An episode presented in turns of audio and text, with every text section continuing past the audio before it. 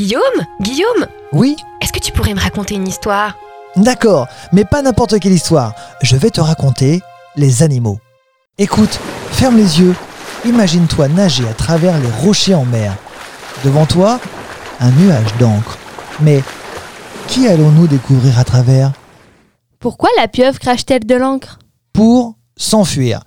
En projetant de l'encre, elle va créer un nuage épais, noir, et le prédateur ne saura plus où elle est. Cette encre est fabriquée par un organe dans lequel une glande sécrète de la mélanine qui va se mélanger au mucus et va former l'encre. Quelle est la différence avec un poulpe? Il n'y en a aucune. La pieuvre est aussi appelée poulpe. C'est un invertébré, il ne possède pas d'os, ni de colonne vertébrale, et il a huit bras. Que mange-t-elle?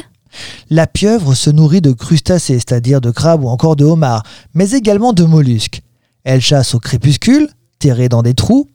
Elle peut changer de couleur et se fondre dans son environnement. Elle attrape ses proies avec ses bras extensibles garnis de ventouses. Elle paralyse ensuite sa proie grâce à une toxine sécrétée par sa salive qu'elle injecte à l'aide de son bec. Bref, c'est un vrai super-héros. Elle possède un bec? Oui, et c'est la seule partie dure de son corps. Elle possède un bec afin de pouvoir percer les coquilles les plus dures et ainsi aspirer la chair. Comment respire-t-elle? La pieuvre respire de la même manière que les poissons.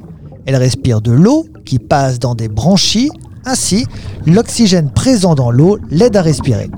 Où vit-elle? La pieuvre vit sur les fonds sableux entre 30 et 150 mètres de profondeur. À l'arrivée du printemps, elle migre vers la côte où elle s'installe dans une faille ou une crevasse entre les roches. On la retrouve sur le littoral méditerranéen et atlantique. Peut-elle changer de couleur? Pour prendre la couleur du fond, les pieuvres changent à volonté et instantanément de couleur et de texture. Et ceci grâce à des milliers de cellules remplies de pigments que l'on appelle les chromatophores. Chaque chromatophore est un sac rempli de pigments capable de se contracter ou de s'étendre.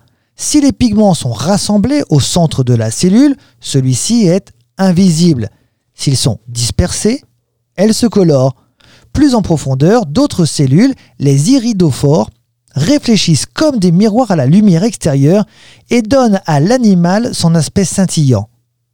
En masquant ou en découvrant ainsi les couches profondes de sa peau, la pieuvre modifie sa couleur en totalité ou par tâche. À quoi leur servent leurs ventouses? Ces ventouses lui servent à se déplacer, à s'accrocher, à palper, à goûter son environnement, à capturer ses proies.